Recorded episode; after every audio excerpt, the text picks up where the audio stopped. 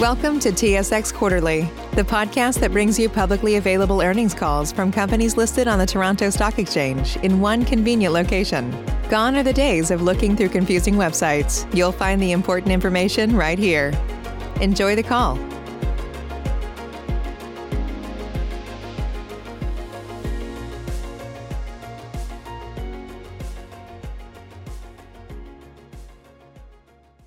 Ladies and gentlemen, thank you for standing by, and welcome to the Lightspeed First Quarter 2021 Earnings Call. At this time, all participants are in a listen-only mode. After the speaker's presentation, there will be a question and answer session. To ask a question during the session, you will need to press star then the number one on your telephone. Please be advised that today's call is being recorded. And at this time, I would like to turn the conference over to our speaker, Mr. Chris Mammone. Please go ahead, sir. Thank you, operator, and good morning, everyone. Welcome to Lightspeed's fiscal first quarter 2021 conference call. Joining me today are Dax Dasilva, Lightspeed's Founder and CEO, Brandon Nussey, Chief Financial Officer, and JP Chauvet, President of Lightspeed. After prepared remarks, we will open it up to your questions. We will make forward-looking statements on our call today that are based on assumptions and therefore subject to risks and uncertainties that could cause actual results to differ materially from those projected. We undertake no obligation to update these statements except as required by law. You can read about these risks and uncertainties in our earnings press release issued earlier today, as well as in our filings with Canadian securities regulatory authorities.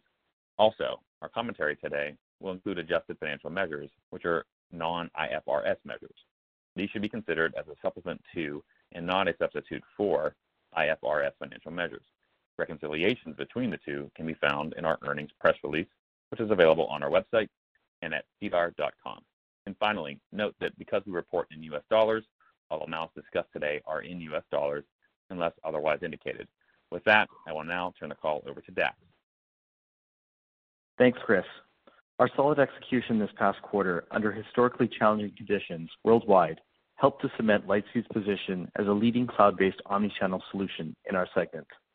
Nimble and innovative SMBs rising to the occasion are abandoning inadequate legacy systems in both the merchant point of sale and payment spaces in favor of Lightspeed's modern cloud-based platforms, gaining these businesses the capability to run digital strategies alongside physical ones in a simple and integrated manner. The global pandemic has altered consumer behavior in everlasting ways and accelerated the next three to five years' worth of adoption of omni-channel strategies for SMBs in both the retail and hospitality sectors. The digital transformation forced by COVID-19 has become a permanent state of business. Retailers have doubled down on a shift to omni-channel that was already underway before the pandemic. Plans to overhaul operations in the next few years were accelerated, and businesses were brought online overnight. The hospitality sector, from quick serve to fine dine, is in a similar state of digital transformation driven by new consumer needs. As new challenges and consumer behaviors emerge, so does the opportunity for small and medium-sized businesses worldwide to build truly end-to-end multi-channel shopping and dining experiences with Lightspeed. It is a moment to be seized on, facilitated only by the right technology. Lightspeed has been a clear beneficiary of these digitization tailwinds. Total revenue grew by 51% compared to the same quarter a year ago and topped $36 million. More than 90% of this base consists of recurring software and payments revenue, which grew 57% during the first quarter compared to the same quarter a year ago. The scale and diversity of our customer base has served us well in light of the pace of recovery in reopening markets, as Lightspeed's core business has seen a return to levels ahead of last year, driven by strong merchant adoption of omni-channel software and integrated payments. According to our internal data, Lightspeed Retail merchants grew their GTV more than four to six times faster year-over-year than the industry average retail GTV in 2019. All indications are that our merchants have continued to enjoy this level of success during the pandemic. We've seen retail GTV continue to accelerate through June, and our restaurant GTV has bounced back sharply, evidence that the resilience of our customer base remains strong. Our customers are well-established, innovative industry leaders, ready to evolve with the new commerce economy, inspired to amplify their sales channels and eager to use technology to future-proof their business for these increasingly digital and virtual realities. Fortunately, this inevitable shift is happening at a time when product innovation at Lightspeed is accelerating, ensuring that we have the right set of solutions in place as our customers rely on us more than ever to enable their digitization journeys. On the retail omnichannel front, we rolled out major improvements to our digital checkout experience, including the availability of our new Mobile Tap custom hardware and software mobile POS solution, which extends the sales perimeter to anywhere inside the store, as well as outside to curbside pickup. And We're now offering Digital Wallet, which supports a broad range of payment methods globally in a secure and seamless one-click e-commerce checkout experience, driving improved conversion online. Our retail POS app saw further upgrades to its analytics capability with the rollout of Analytics Core, a slimmed-down version of our analytics module at a lower price point for customers that, for now, don't require the full solution. By offering a tiered product for reporting, it gives our merchants greater options to grow with Lightspeed at the pace of their business. This further builds upon the inventory management and point-of-sale upgrades we rolled out throughout this past fiscal year to solidify our status as the premier solution in cloud-based retail POS.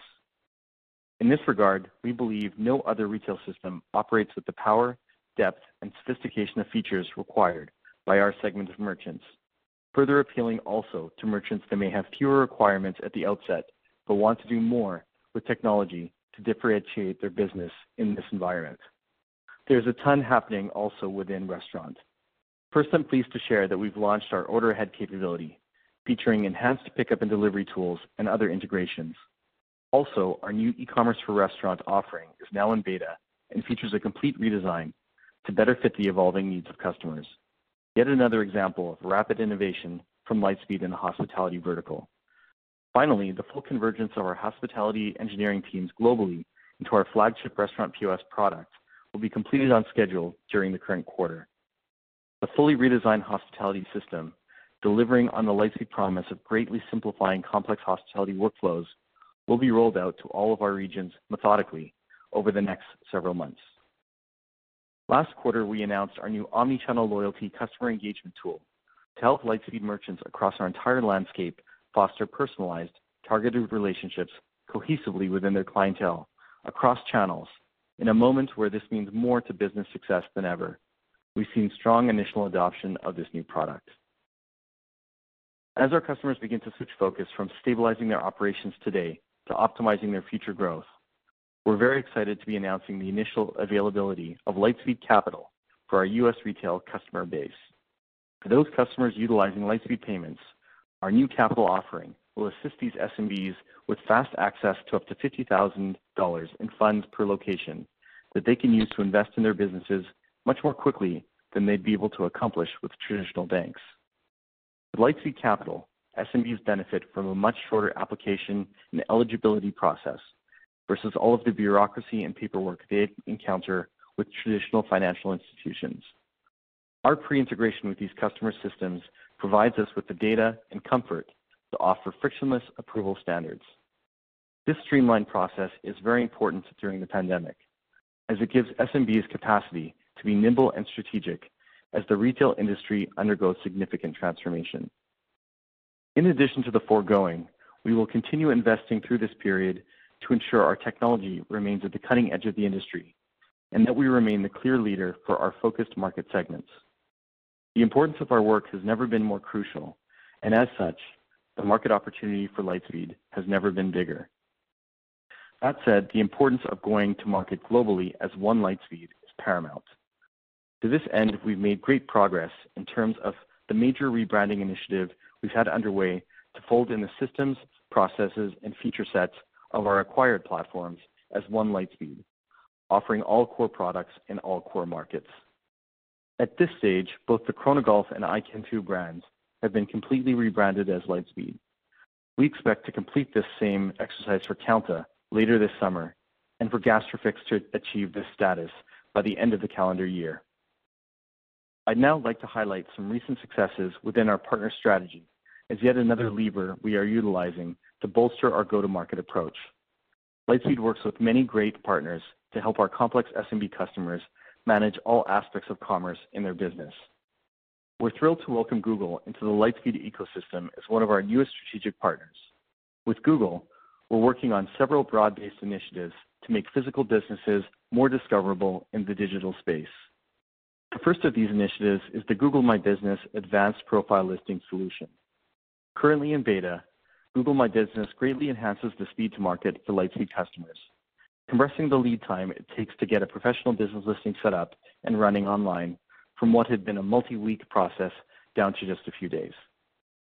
Before I conclude my remarks, I would like to once again thank the Lightspeed family for the tenacity they have shown over the last few months. They continue to deliver for our merchants every single day. They live and breathe our company mission of bringing cities and communities to life through the economic empowerment of SMBs. They believe deeply that all communities and all entrepreneurs deserve to be successful. That is why I founded Lightspeed 15 years ago. The team I did so with was unique as we identified entirely as members of the LGBTQIA community. We built the principles of diversity and inclusion into the very DNA of this company. This year, our inaugural Global Diversity and Inclusion Survey showed that nearly one in five Lightspeeders identify as LGBTQIA+. Nine out of 10 Lightspeeders report that they felt comfortable talking about their culture and background with their colleagues, while 83% of Lightspeeders feel that they can be their authentic selves in the workplace. I'm exceptionally proud of the culture and family we have fostered here at Lightspeed, especially during the last few challenging months. In closing, the coronavirus pandemic has made it clear to our merchants that the cloud-based omni-channel solution Lightspeed provides is no longer simply a competitive advantage, but a business imperative as we move forward. Our merchants have demonstrated that they are the thought leaders that will redesign the retail and hospitality experiences of the future to shore up the economies and livelihoods of the communities that love and appreciate them now more than ever. With that, I'll turn it over to Brandon to review the quarter and our recent business trends. Thanks, Dax. Overall, we've recorded another positive quarter in the face of a challenging macro environment. Last quarter, we commented that the impacts of the COVID-19 pandemic would accelerate the move away from legacy systems as SMBs adjusted their business priorities. Our first quarter results reinforce this belief and signal strength for the long-term prospects of the business. Recapping the first quarter, total revenue was 36.2 million, up from 24.1 million a year ago, representing growth of 51%. Software and payments revenue was 57% higher than a year ago at 33.4 million. When excluding our recent acquisitions of Gastrofix, Kounta, and iKentoo, software and payments revenue grew by 34% from the first quarter a year ago. EBITDA loss for the quarter was 2.2 million compared to 5.1 million a year ago. We ended the quarter with over 77,000 customer locations, and our GTV for the quarter was $5.4 billion, up 17% from a year ago. Over the past 12 months, our GTV was over 23 billion, up almost 50% from the same period a year ago. We ended the quarter with unrestricted cash on hand of approximately $204 million. So It was a great quarter for us, all things considered.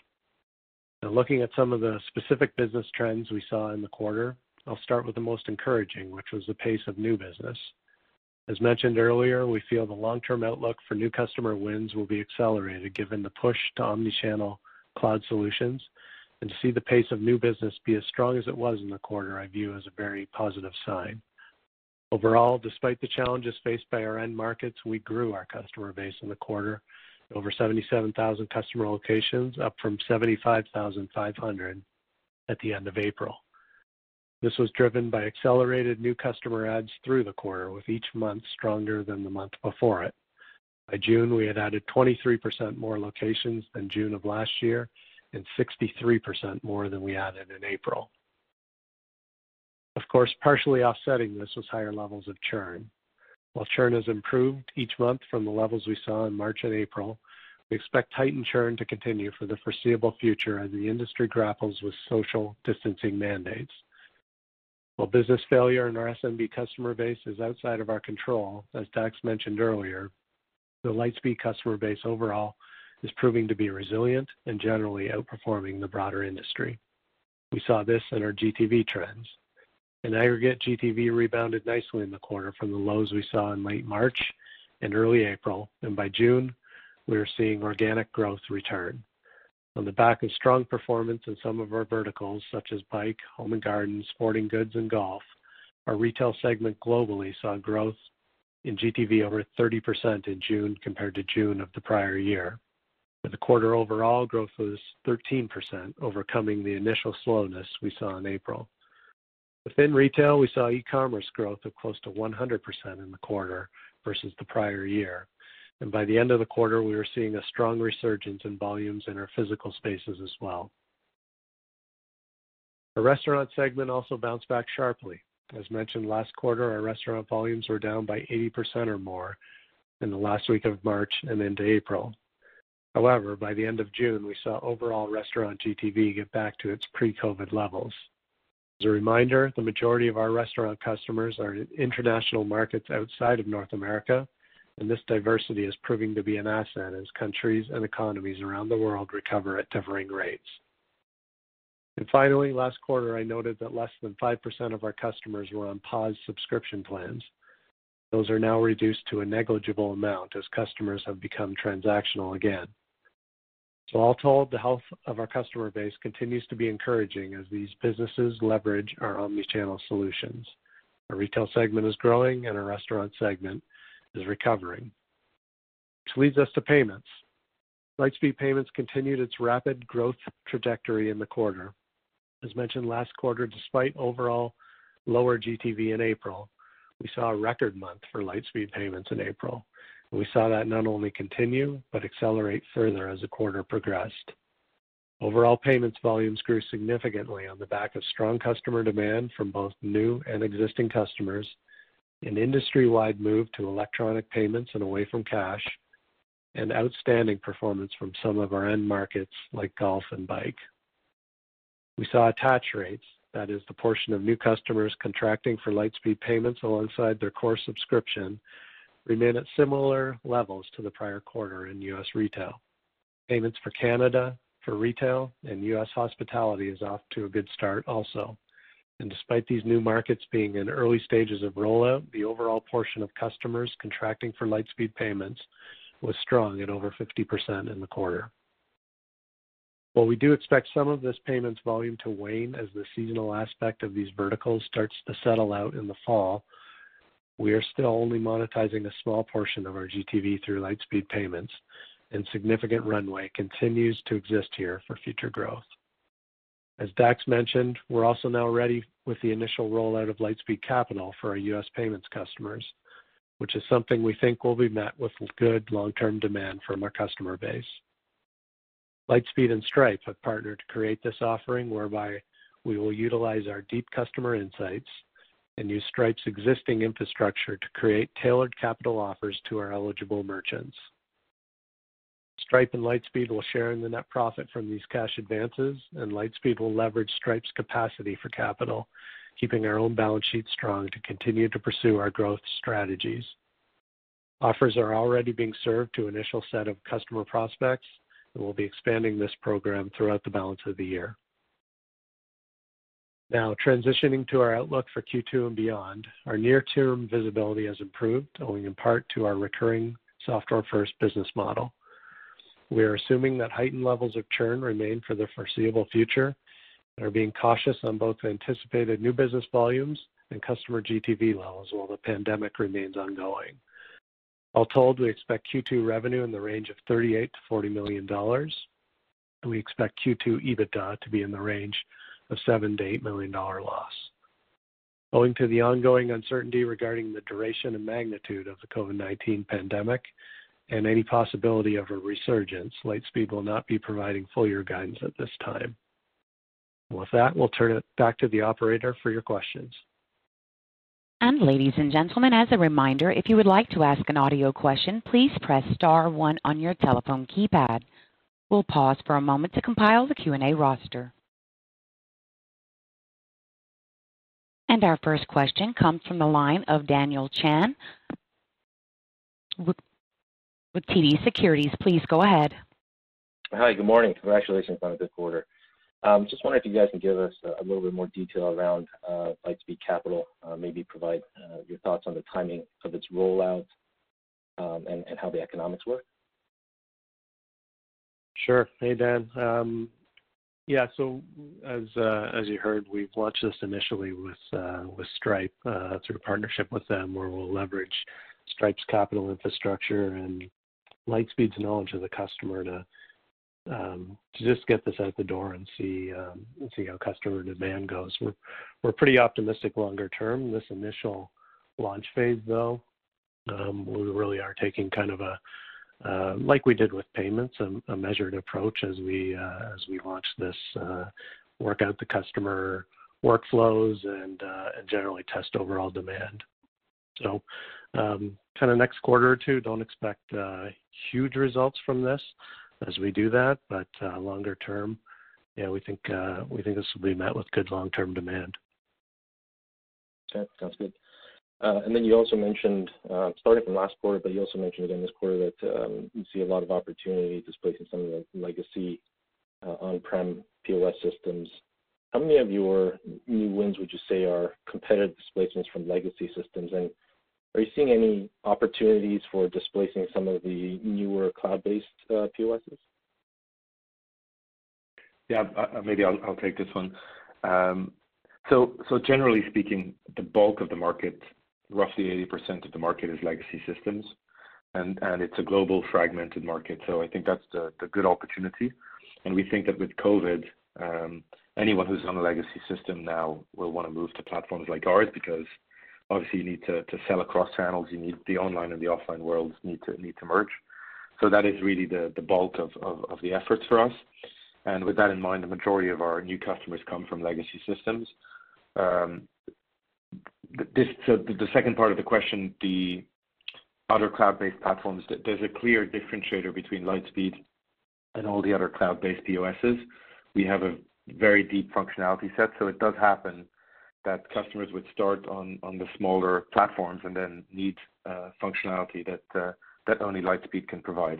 And I think a good example of that is a lot of the cloud-based systems do not have e-commerce or or loyalty or, or you know curbside pickup, and we're seeing a lot of traction there because you can't have a point solution and then integrate everything manually. You need to have one vendor that has the integrated solutions. That makes sense. And last one for me. Um, now that you have greater visibility into the market, looks like things are stabilizing and growing again.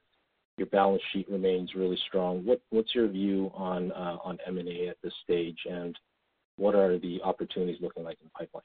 Thanks. So I'll yep, Brent, yeah, go. you want to handle it? sure.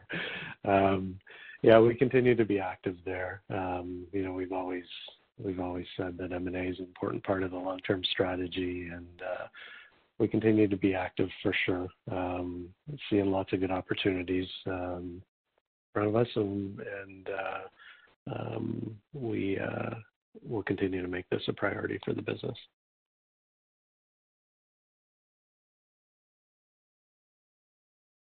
Maybe one point to add is we it's as we said it's you know every country has a sub subpar you know subscale point of sale platform, and uh, here what we're seeing is that there's probably um, some good opportunity for consolidation as we move forward. Great, thank you. And our next question comes from a line of Thanos Moschopoulos, please, from BMO Capital Markets. Please go ahead. Hi, good morning. Uh, can you update us on your payment economics and then how that's been trending? Uh, on the one hand, you have more card not present. Presumably, on the other hand, you're doing some initial promotions. Um, so net-net, how's that shaking out? Yeah, not too dissimilar from what we've always said, Thanos. You're right, there is, uh, you know, a slight mix change uh, online versus offline, and that carries slightly different economics for us. Um, uh, likewise, you know, in Canada, um, the economics are slightly different than the U.S., but overall, you know, kind of our 2.6% and 65 to 70 basis point net, um, that's been holding for us. Okay. And then looking at your guidance for next quarter, um, it implies a significant step-up in OpEx. Um, I'm going to guess that a lot of that is uh, a step-up in sales and marketing, just given the improved environments, uh, more investment on new customer acquisition. Is that fair? Yeah, for sure. I mean, when this thing all started, um, uh, we went into cost containment mode for sure, not knowing what we would necessarily expect from new business demand and so on. And as you've seen today, new demand um, uh, has been good over the uh, past couple of months and into July. Um so yeah, ramping uh, back up on some of that discretionary spend around sales and marketing to meet the demand, and um, that's what you're seeing in the OpEx guidance. Great. Can you expand on the Google partnership? Um, should we be anticipating some associated revenue from this? You kind of alluded to this maybe being the first step in a broader relationship. Uh don't know if you can comment on on that, but uh, any color would be helpful. Yeah. I mean, in terms of the the broader relationship, I think it's uh, it's a series of initiatives that will help physical businesses be more discoverable online. Uh, in terms of you know in terms of revenue expectations, you know we feel that you know this is being integrated into our retail platform for now. I think it will increase the appeal of our retail platform, as as do you know many of the other feature additions. But uh, you know we're we're very excited to partner with Google to make our businesses um, uh, you know more omni-channel uh, through the through discoverability. Great. Thanks, guys. Glad to see the recovery in the business. I'll pass the line.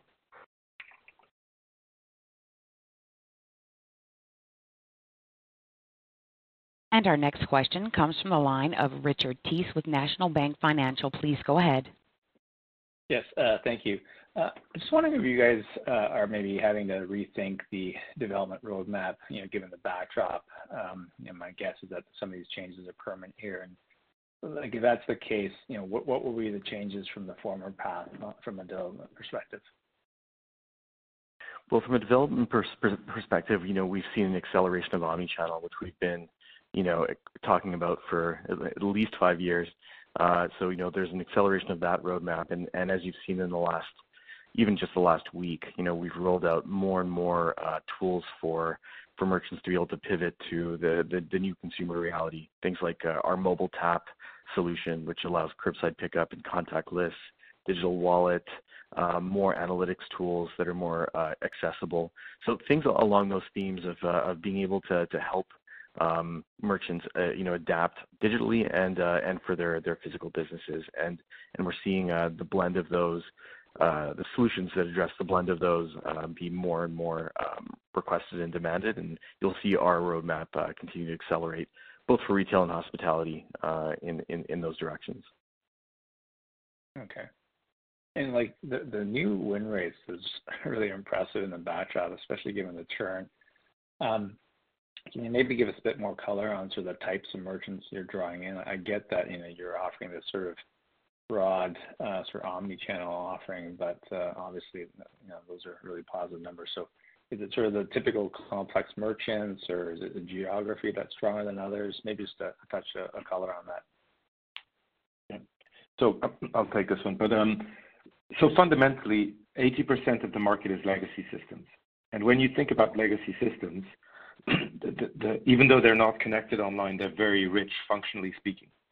So when you look at the type of customers that are moving towards Lightspeed, they're really the typical Lightspeed customers that need inventory, that need to understand their cost structure. So it's the more, let's say, the more advanced merchants that could not, uh, that, that were using the legacy systems and need a platform in the cloud that supports not only the kind of physical requirements for legacy, but also supports omni-channel.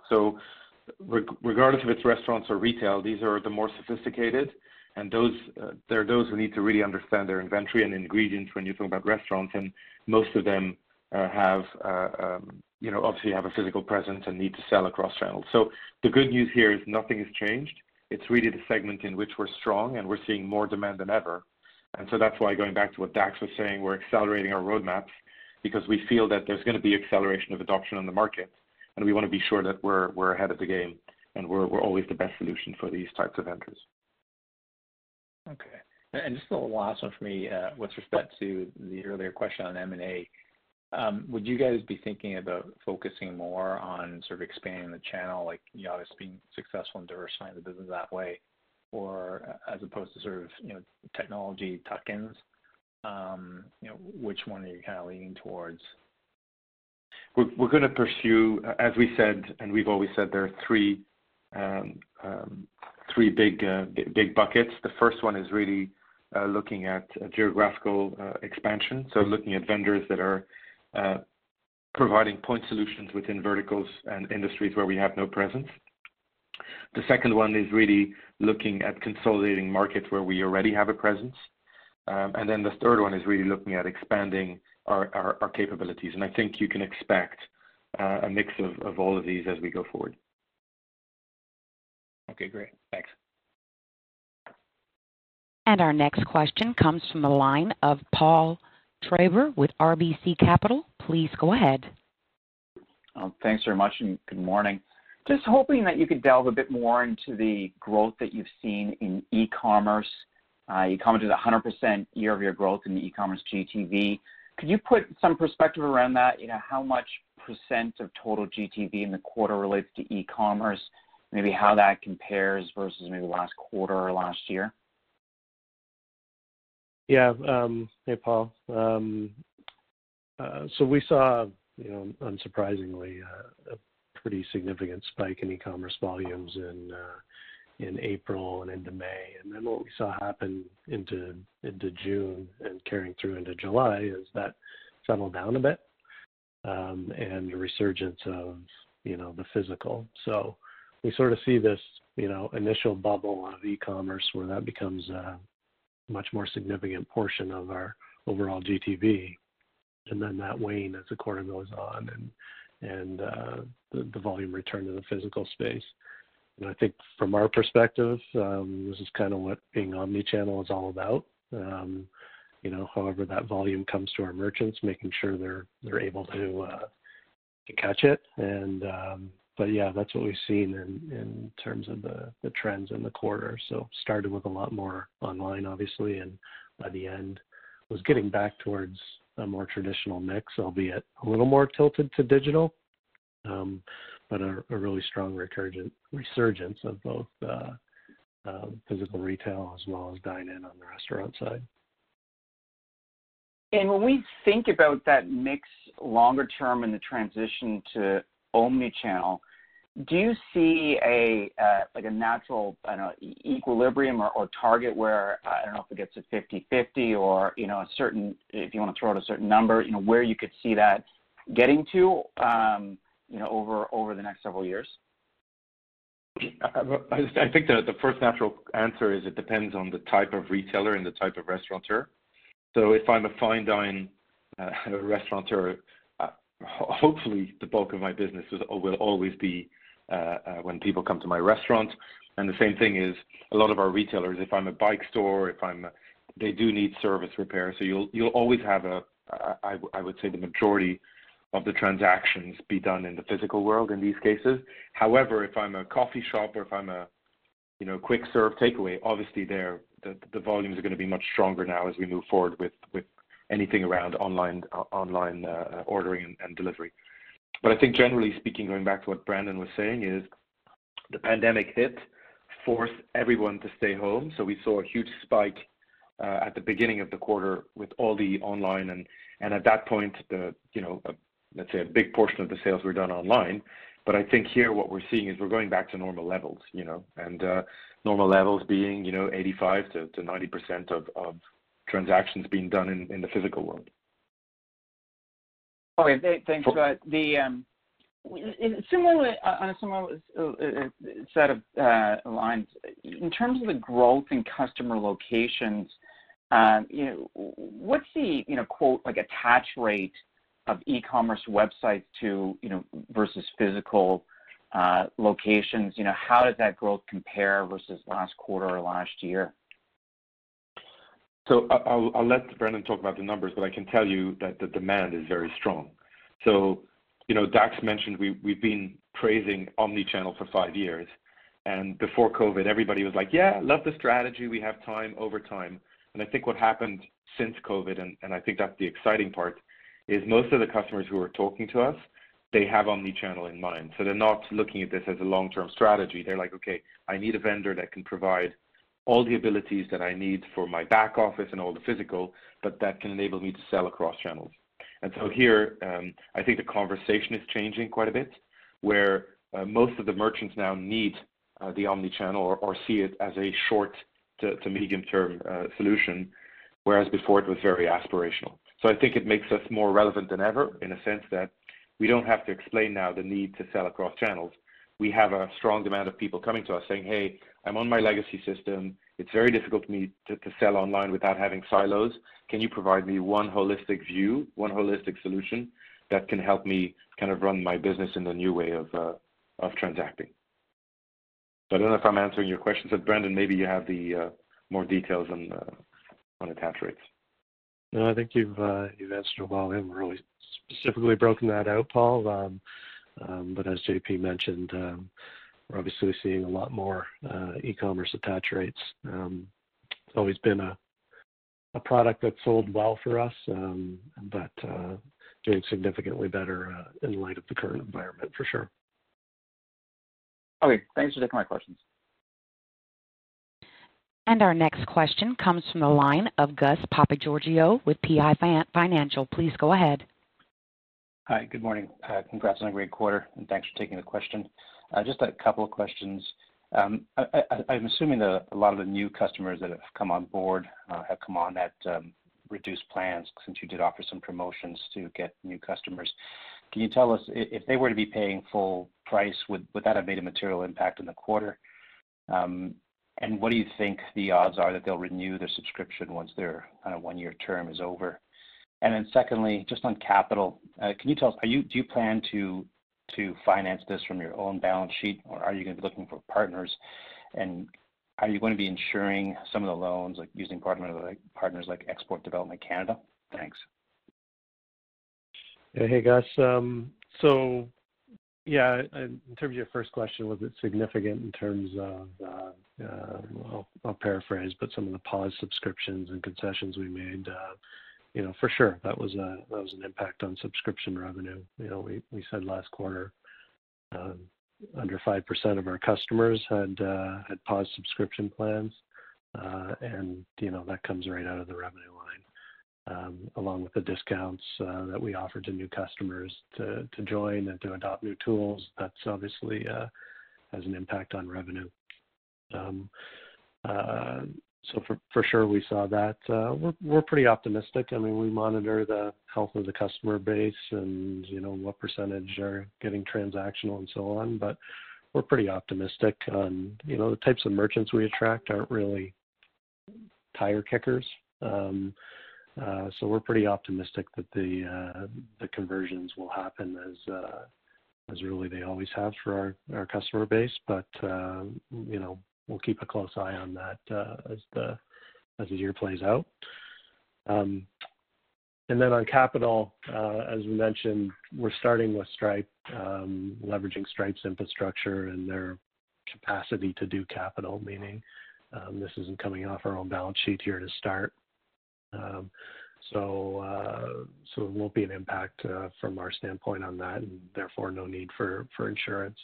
I think as this program matures, you know, we'll see where it goes. Um, you know, we're, we're excited to get this in market, uh, offer it to our merchants, uh, try and help during this difficult time for many of them.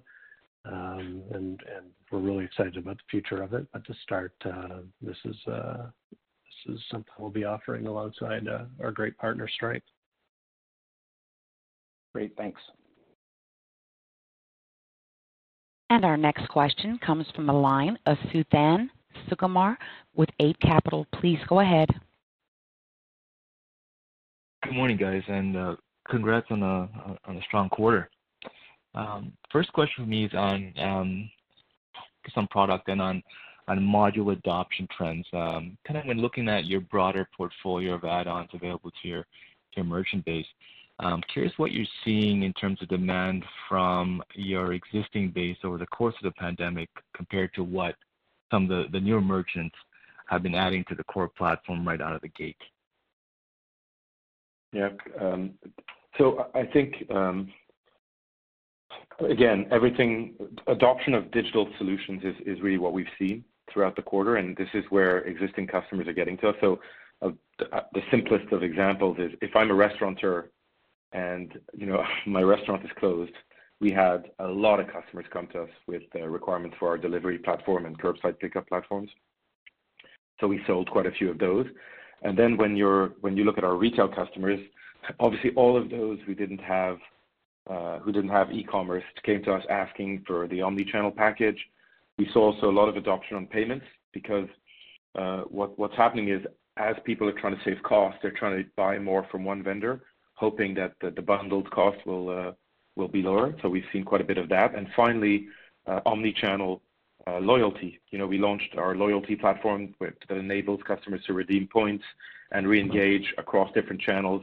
And so that also had a lot of adoption. So I think, again, the way we're looking at this is we have built this kind of very sophisticated solution over time of modules that were really good for anything digital, and we're seeing a lot of adoption from that. So even though churns are slightly higher than they've been in the past, we've seen a lot of adoptions of the existing customers of the new modules, which which helped out quite a bit. Great. Thanks. And um, just with respect to the competitive landscape, um, how are you guys seeing your your peers, um, especially your cloud-based peers, adapt their strategy with respect to go-to-market or or product? And uh, And secondly, Um, do you guys see an opportunity to enhance your go-to-market approach even further? Um so obviously the enhance, we're thinking about that every day, trying to make it better. Just uh, I'll address that one, and then I'll talk about competition. Um, the way we enhance our go-to-market is by looking at unit economic and trying to figure out uh, you know, how can we do better at the same, with the same rates. And so here a good example is because I have a strong attach rate on payments, I can now obviously spend a little bit more money to keep the same uh, uh, uh, unit economics. And so that's how we see acceleration. It's really by deploying all of our new platforms and especially all the financial platforms globally. And so we've, as you know, we started in the U.S., then we moved to Canada, then we moved to restaurants, U.S. and Canada, and now we're working hard to deploy um, this year, hopefully by the end of the year, to deploy our payments globally, because that's how we're going to accelerate adoption, is by having a better LTV because of the attach rates and the better economics on payments. And so we can hopefully spend more uh, and attract more new customers by keeping the same unit economic. Um, so talking about competition, I mean, we've always had competition. I'm just going to go back to the market. Uh, it's a very big fragmented market. Um, we operate in many different countries and in many different continents, and we do not see the same competition everywhere. Um, now, this being said, we understand our segment of the market very well, and we have the best solution on the market for our segment. So um, where we do see competition is in the customers that are maybe not a perfect fit for us or maybe customers that are not as, uh, you know, maybe slightly smaller or slightly bigger. But we haven't seen a lot of change in the in the competitive dynamics. Our close rates have gone up, so we're very excited about that. And um, I think maybe the other point just to add on on competition is I think there's a lot of vendors out there that offer point solutions that are maybe not offering e-commerce and not offering loyalty. And we think it's going to be a bit more difficult for the vendors that have point solutions because of the market dynamics. And as I said, a lot of the customers are coming to us now, not just for a point of sale, but they're coming to us for a full set of of commerce solutions. And I think it's it's probably going to be more difficult if you're a cloud-based vendor and you're offering a point solution versus a Lightspeed that offers true omni-channel. Okay, great. Thank you for the color, guys. I'll pass the line. Thank you. And ladies and gentlemen, as a reminder, if you would like to ask an audio question, please press star one on your telephone. And our next question comes from the line of Josh Beck with KBCM. Please go ahead. Hi, all. This is Alex Markgraff on for Josh. Um, this is more of an extension of a few earlier questions, but just as it relates to the new customers you see coming onto the platform. Um, are you seeing customers that are kind of online first and more secondarily adopting point-of-sale solutions, or is it still kind of largely point-of-sale first and then good e-com attach rates? So we do see a bit of both, but the vast majority are customers that have a physical presence and need to shift from selling across one channel to selling online and adopting to the new models. But we do have, uh, we've also, we do always, and we've always had customers who were uh, digital first and also uh, and also selling in store. Just going back to what Brandon was saying, for us, what's important is not so much where they sell, but it's to provide the full solution to to enable any kind of model to work. And if if your model is pure digital and then you want to do pop-ups, it, it does work with Lightspeed, and vice versa. If your model is, I've always been selling in store all my life or or serving customers in my fine dine restaurant, and now I need to sell online, we can very easily adapt to any model. Okay. No, great. Very helpful. Um, and then just last question. Um, you know, as it relates to the payments offering, I mean, can you just kind of talk about the progress with the Stripe partnership and you know, are there any offerings that you've rolled out recently that are kind of directly attributable to that relationship that maybe you weren't able to, to roll out with other payments partners? Yeah. So we, you know, in this, uh, I believe it's been a quarter or two where we rolled out uh, Stripe and then uh, extended from U.S. retail to Canada retail and U.S. resto. So we've seen progress and uptake in um, all of those markets and are excited with the solution that we've been able to provide. You know, this last week, we released a Mobile Tap, which allows for curbside pickup, and there's an integrated iPad custom Uh, hardware solution that's uh, probably only possible uh, given Stripe's hardware that we're able to that we're able to integrate into our custom solution.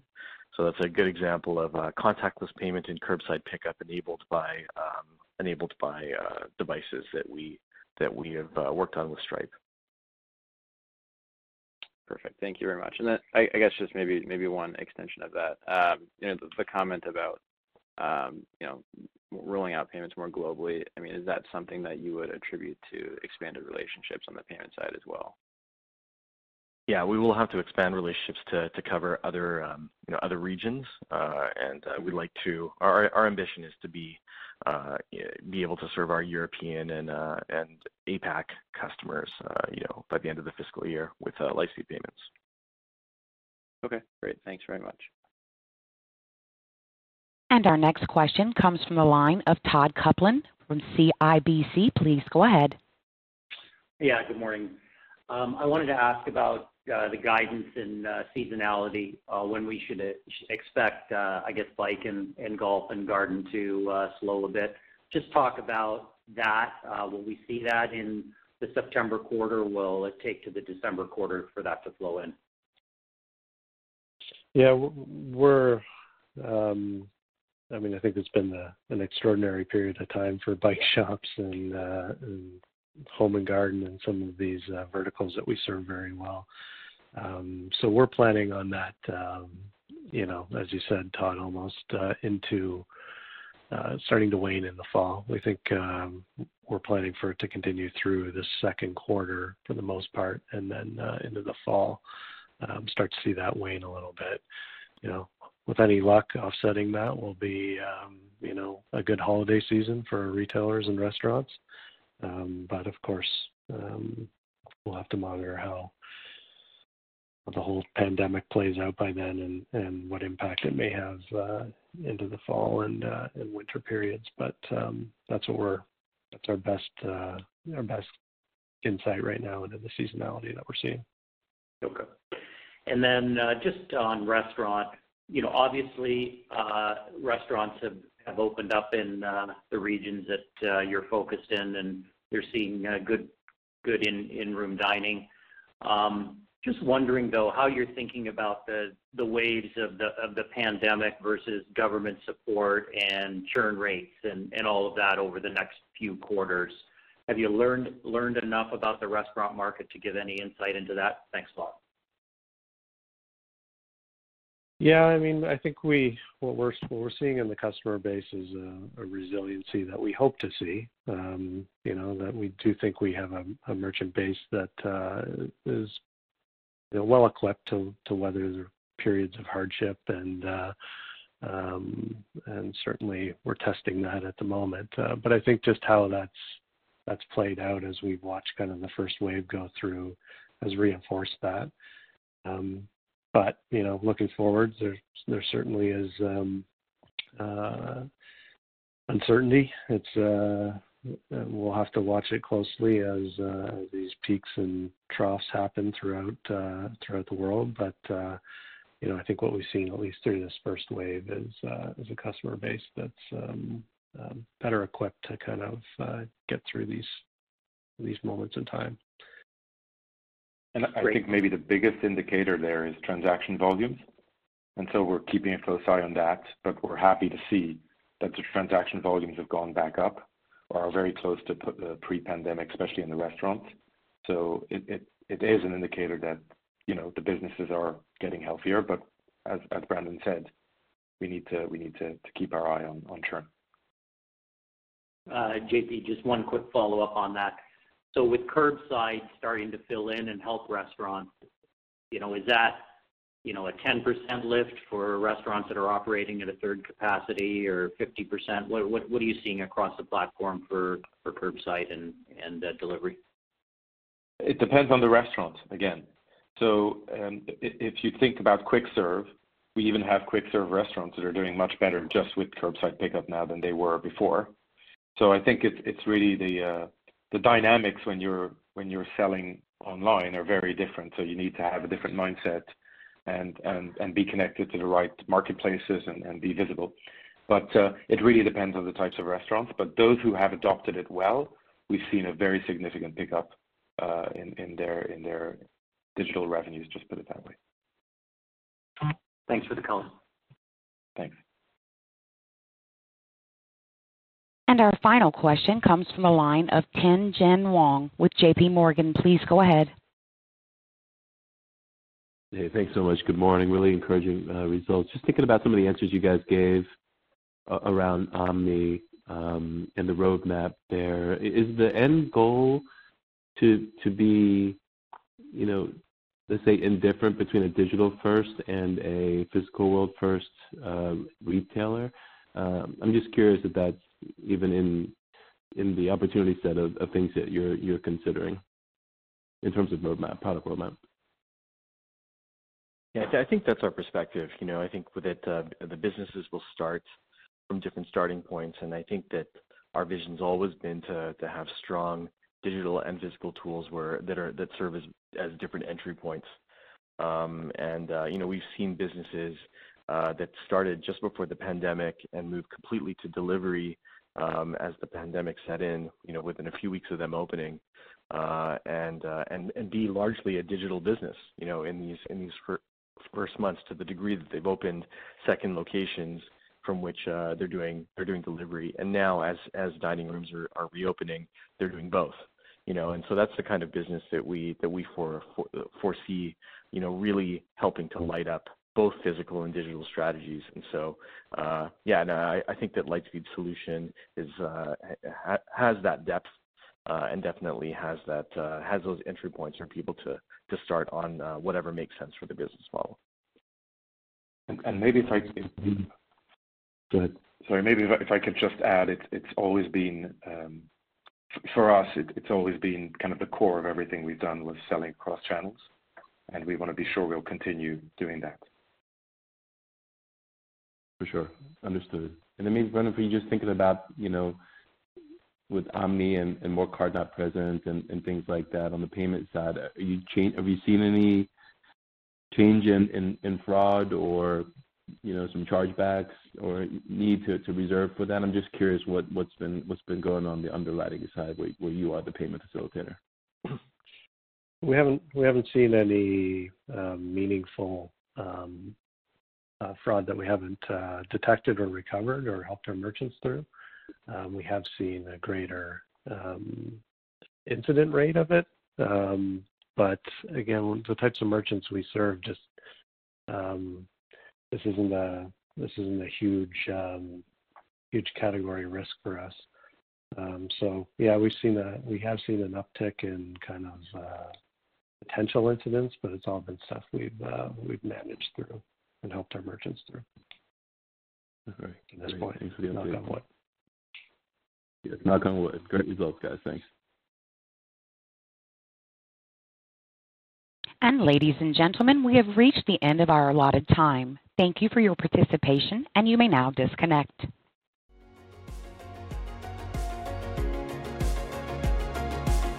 Thank you for listening to TSX Quarterly. If you enjoyed the cast, remember to leave a good rating. And remember, for any additional inquiries, please consult the company's investor relations section on their website. See you next time.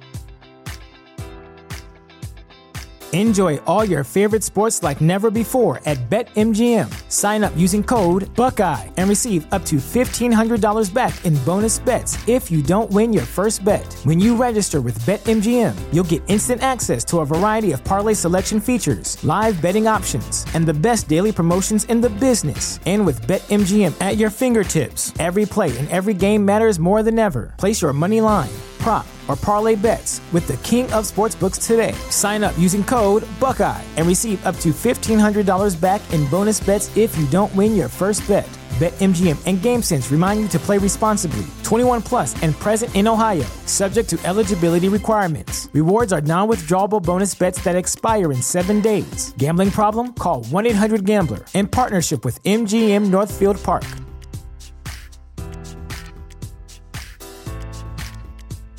Sick of being upsold at gyms? My guy, you're currently a base member. For $90 more, I can upgrade you to our Shred membership. For 130 more, you'll be a Swole member. And for just $300 more, you'll reach Sweat Platinum. At Planet Fitness, you'll get energy without the upsell. Never pushy, always free fitness training and equipment for every workout. It's fitness that fits your budget. Join Planet Fitness for just $1 down and $10 a month. Cancel anytime. Deal ends Friday, May 10th. See Home Club for details.